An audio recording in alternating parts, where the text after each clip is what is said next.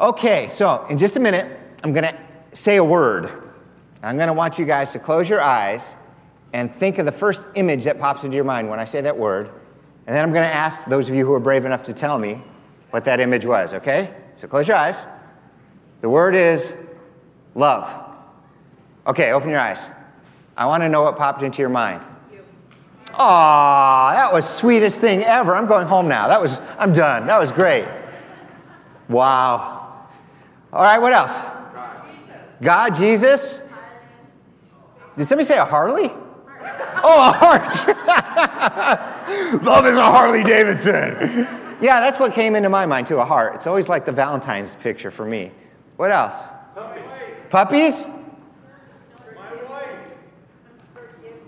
Forgiveness. You know, you said puppies?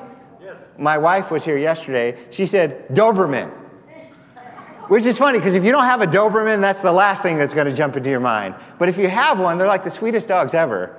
You know, they, they love you and they eat the intruders. They're the perfect dog. All right, so I'm going to be talking about love this morning. And I want to draw you a picture of what love is. I'm going to start off by telling you a true story. And by the time we're done with church this morning, I'm going to hope that you get a different picture in your mind. All those were good and wonderful, but I think you're going to understand where I'm heading with this. I'm going to start with telling you a story about a British, a British soldier named Lance Corporal Martyn Compton. He was 22 years old, and I'm just going back a few years. This was in 2006.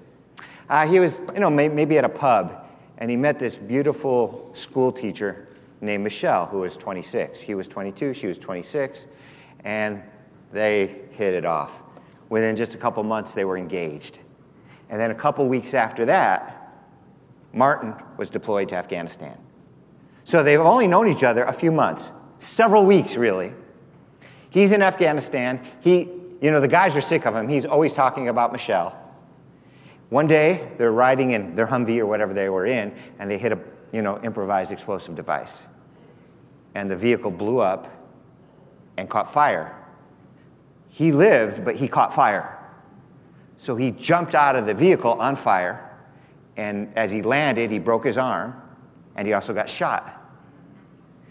Because of the trauma of the explosion and the burn, we're talking like 70% of his body, um, his heart stopped, but they were able to resuscitate him. On his way to London, a total of three times his heart stopped. He ended up in a coma. While he's in London, Michelle, his fiancee, is with him virtually every day. The doctor says, We don't know if he'll ever get out of this coma. And if he does, he'll probably never walk again.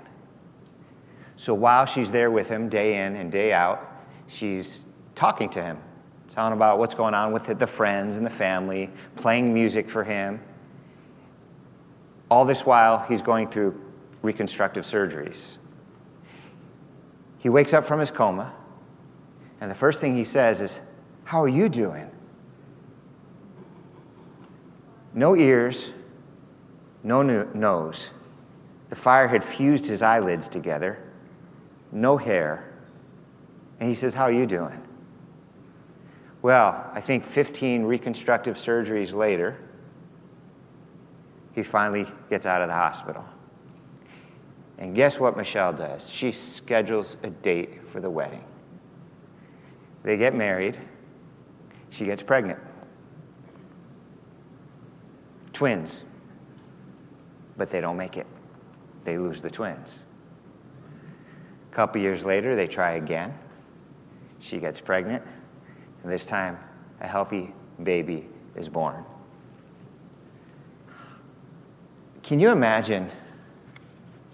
being with somebody, feeding them, brushing their teeth, washing them, sitting with their mangled features, wondering if they'll ever walk again if they wake up.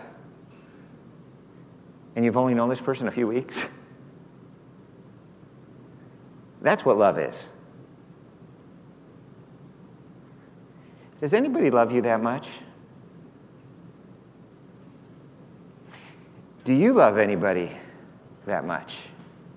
Would you do that for somebody? By the way, this is what he looks like now.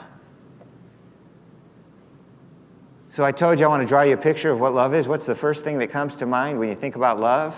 Look at that face. That's what Michelle thinks about. Of course, he thinks about her face. True story. They wrote a book together called Home from War. Feel free to pick it up if you want to get more of the details. You know, the Bible talks a lot about love. In fact, love is the main thing in the Bible. There's a, a chapter given over to it.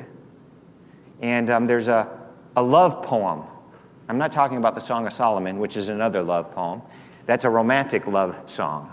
This is just about love in general. And one translation of the Bible actually tried to put it into poetic form. Let me read it to you. Not the whole chapter, just the key verses here.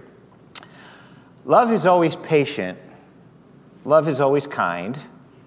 Love is never envious or arrogant with pride. Nor is she conceited, and never is she rude. She never thinks just of herself or ever gets annoyed. She never is resentful, is never glad with sin. She's always glad to side with truth and pleased that truth will win. She bears up under everything, believes the best in all. There is no limit to her hope, and never will she fall. The word love in the English Bible, just in the New Testament, occurs over 500 times. And the very first time it occurs, it's God the Father talking to Jesus, basically talking to the people, saying, This is the Son I love. And from that point forward, the word floods the New Testament. There's some stumpers people throw out there in life. Like if you're a Bible believer, this is not a stumper. But for everybody else out there, they love this one. Which came first, the chicken or the egg? right? And they're like, oh, well, I don't know how to deal with that one.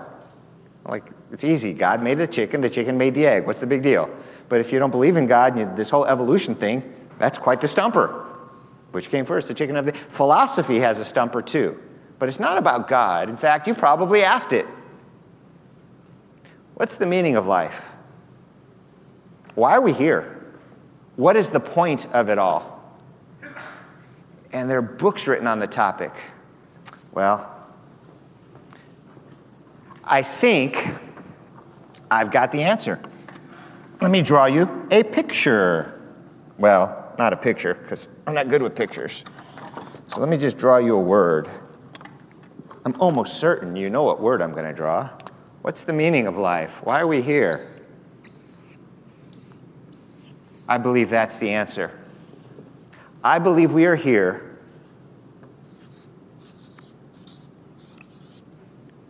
to learn love. That's why I think we're here. We're here to learn how to receive God's love.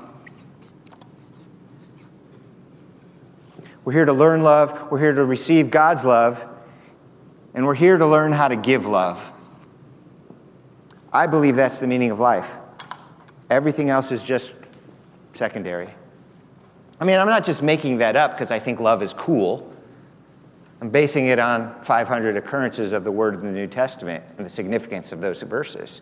I'm basing it on uh, 1 Peter 4 8 that says this Above all, love each other deeply because love covers over a multitude of sins. Above all, love each other deeply. Above all. That's the meaning of life. We're here to learn love. And let me tell you something. We all know a little bit about love, but that story I just shared with you about Michelle and Martyn? Wow. I don't know if I love anybody that much. Would I do that? I know of one person who loves me that much. It's my wife. My wife would do that. She's awesome. But wow. In quoting the Torah, the Old Testament, specifically the five books of Moses, Jesus said this Love the Lord your God with all your heart and with all your soul and with all your mind. This is the first and greatest commandment. And the second is like it love your neighbor as yourself. All the law and the prophets hang on these two commandments. All the rest of the Bible hangs on these two commandments. loving God and loving others. So, real, real quickly, three things about love, just from this little bit I've shared with you. Um, love is the most important thing. Love is a conscious decision, it's a commandment. God tells us we must do it. So that means we're capable of doing it and we're capable of not doing it. We have the choice. We have the choice to love others or not, and we have the choice to love God or not. Now, when I say love others, we all love some people, but God doesn't say love some people. He wants us to love everybody. That's when it gets dicey. So, the first thing is love is the most important thing. The second thing is love is a conscious decision. We're commanded to do it. And the third thing is love is the cure for the world's ills. Love covers a multitude of sins. That uh, verse I read to you from Peter, he was actually quoting from Proverbs. There's a couple places in Proverbs where it says this. And so I found a commentary that looks at both of them, and then it said something that I just thought was totally profound. I mean, for me, it's bumper sticker worthy, because you know the most brilliant things in the universe are on people's bumpers. I saw a bumper sticker driving here this morning. Said, My kid is a super student at such and such an elementary school. I thought, that's an interesting bumper sticker. They must have had bumper sticker envy. Because, you know, that's just saying they're a student. Usually, my kid is on the honor roll. But no, they're, they're, they're, they can't say that. They just want to say their kid's super. That's, that's nice. That's a sweet thing to say. All right, so what's the bumper sticker worthiness? Let me read to you from the commentary. The former passage reads, Hatred stirs up strife. That's Proverbs 10 12 but love covers all sins. And the latter passage, Proverbs 17 9, he that covers transgressions seeks love. In both instances, the reference is to human love, which is, here you go, human love is to consign to oblivion the sins of others. Human love is to consign to oblivion the sin of others. What does that mean? Well, Joseph, the husband, fiance of Mary, Joseph is engaged to Mary. Before they actually have the marriage ceremony and consummate their marriage, she ends up pregnant. He knows he didn't do it. So, according to Jewish law, she's actually worthy to be stoned if she slept with another man. But he's not going to marry her now.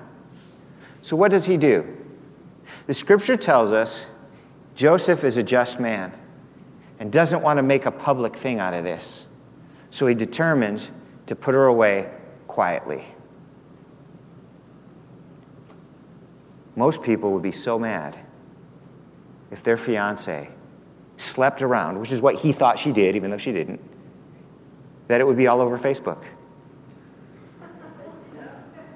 It wouldn't be put her away privately. It would be you'd want to tell as many people as you can You'd want all the support, and you'd want them to look scummy to everybody because of the evil they did.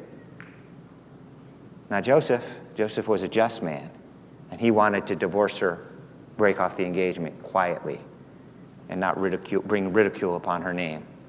He consigned her sin to oblivion to the best of his ability. This is what God's in the business of. He's in the business of consigning sin to oblivion. Listen to what Micah says. This is uh, from the Old Testament, chapter 7, verse 19. He will again have compassion on us. So, this is God talking to ancient Israel who had been under his judgment. He will again have compassion on us and will subdue our iniquities, our sins. You will cast all our sins into the depths of the sea. Have any of you ever been on a boat out in the middle of the ocean? Let me see your hands. Okay, many of you. You ever drop anything overboard? Let me tell you, you drop something overboard, it's gone. That's it, it's gone. You're never going to see it again unless it floats. Because, you know, it could be a thousand feet deep. And when you drop something in water, it doesn't go straight down. By the way, you can't scuba dive a thousand feet deep anyway, it's too deep. But even if it was only 100 feet deep and you knew how to scuba dive, you'd still have a hard time finding it because it won't go straight down. It'll go. You know, it took them how long to find the Titanic? They knew where it sunk, sank, went under. But it didn't just go. God's going to take our sin and just cast it into the sea. The point is, gone, consigned to oblivion. When we forgive people, somebody said forgiveness about love. When we forgive people, we're acting like God. Finally, people can act like God in the right way. Now, I don't mean to insult doctors, but it's a standing joke. My wife's a nurse. What can I tell you? In the Garden of Eden, the devil, through the serpent, told Adam and Eve, Eat from the fruit because then you'll be like God, knowing good and evil. And they thought, Hey, that's good. No, it's not good because it's not good to know evil. it's only good to know good. When we forgive people, we know God. We act like God. We're being God like and godly. You want to be like God? Don't judge people we get all holier than out and think we're acting all godly. No, you want to be godly? Forgive people. That's godliness. Listen to what 1 John 4 says. We are of God. Beloved, let us love one another, for love is of God. And everyone who loves is born of God and knows God. He who does not love does not know God, for God is love. That story I shared with you at the beginning of my lesson, it blew my mind. Then I found another story, which to me dwarfed that one. And this story, the one I'm going to share with you now, just almost made me cry. Would have made me cry if I was just a little more sensitive. But when I felt the tears coming, I said, No, I'm a man, I don't cry. Let me show you the story that touched me so deeply. Let's take a look. We end tonight with one of the most potent powers on earth. It can change lives in an instant. Everyone has it. It's the power to forgive. Watch it now in action in Steve Hartman's Assignment America. Mm-hmm. Thank you, Lord. In a small apartment building in North Minneapolis, a 59 year old teacher's aide sings praise to God for no seemingly apparent reason. Indeed, if anyone was to have issues with the Lord, it would be Mary Johnson. For all you've done for me. He never had a chance. In February 1993, Mary's son, Laramiun Byrd, was shot to death during an argument at a party. He was 20 and Mary's only child. My son was gone. The killer was a 16 year old kid named O'Shea Israel. I wanted justice. He was an animal.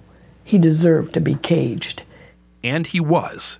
Tried as an adult and sentenced to 25 and a half years, O'Shea served 17 before being recently released. He now lives back in the old neighborhood, close to Mary. This close.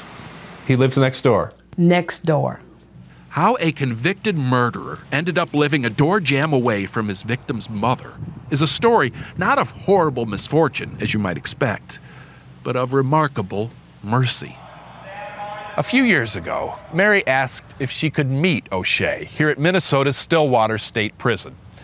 As a devout Christian, she felt compelled to see if there was some way, if somehow she could forgive her son's killer. What'd she say to you? I believe the first thing she said was, Look, you don't know me, I don't know you. Let's just start with right now. And I was befuddled myself. O'Shea says they met regularly after that. When he got out, she introduced him to her landlord, who, with Mary's blessing, invited O'Shea to move into the building. Today, they don't just live close, they are close. Clearly, Mary was able to forgive. Unforgiveness is like cancer. It will eat you from the inside out. It's not about that other person. Me forgiving him does not diminish what he's done. Yes, he murdered my son. But the forgiveness is for me. It's for me.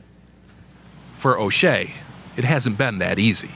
I haven't totally forgiven myself yet. I'm learning how to forgive myself. And I'm still growing towards, you know, trying to forgive myself and what it is I've done. To that end, O'Shea is now busy proving himself to himself.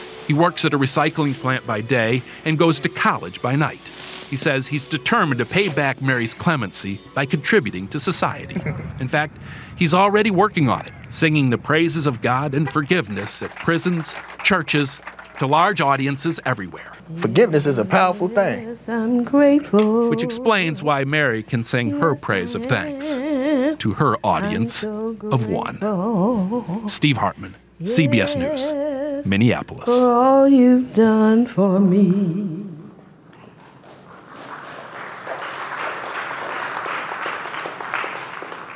How do you forgive somebody that killed your son? I don't know.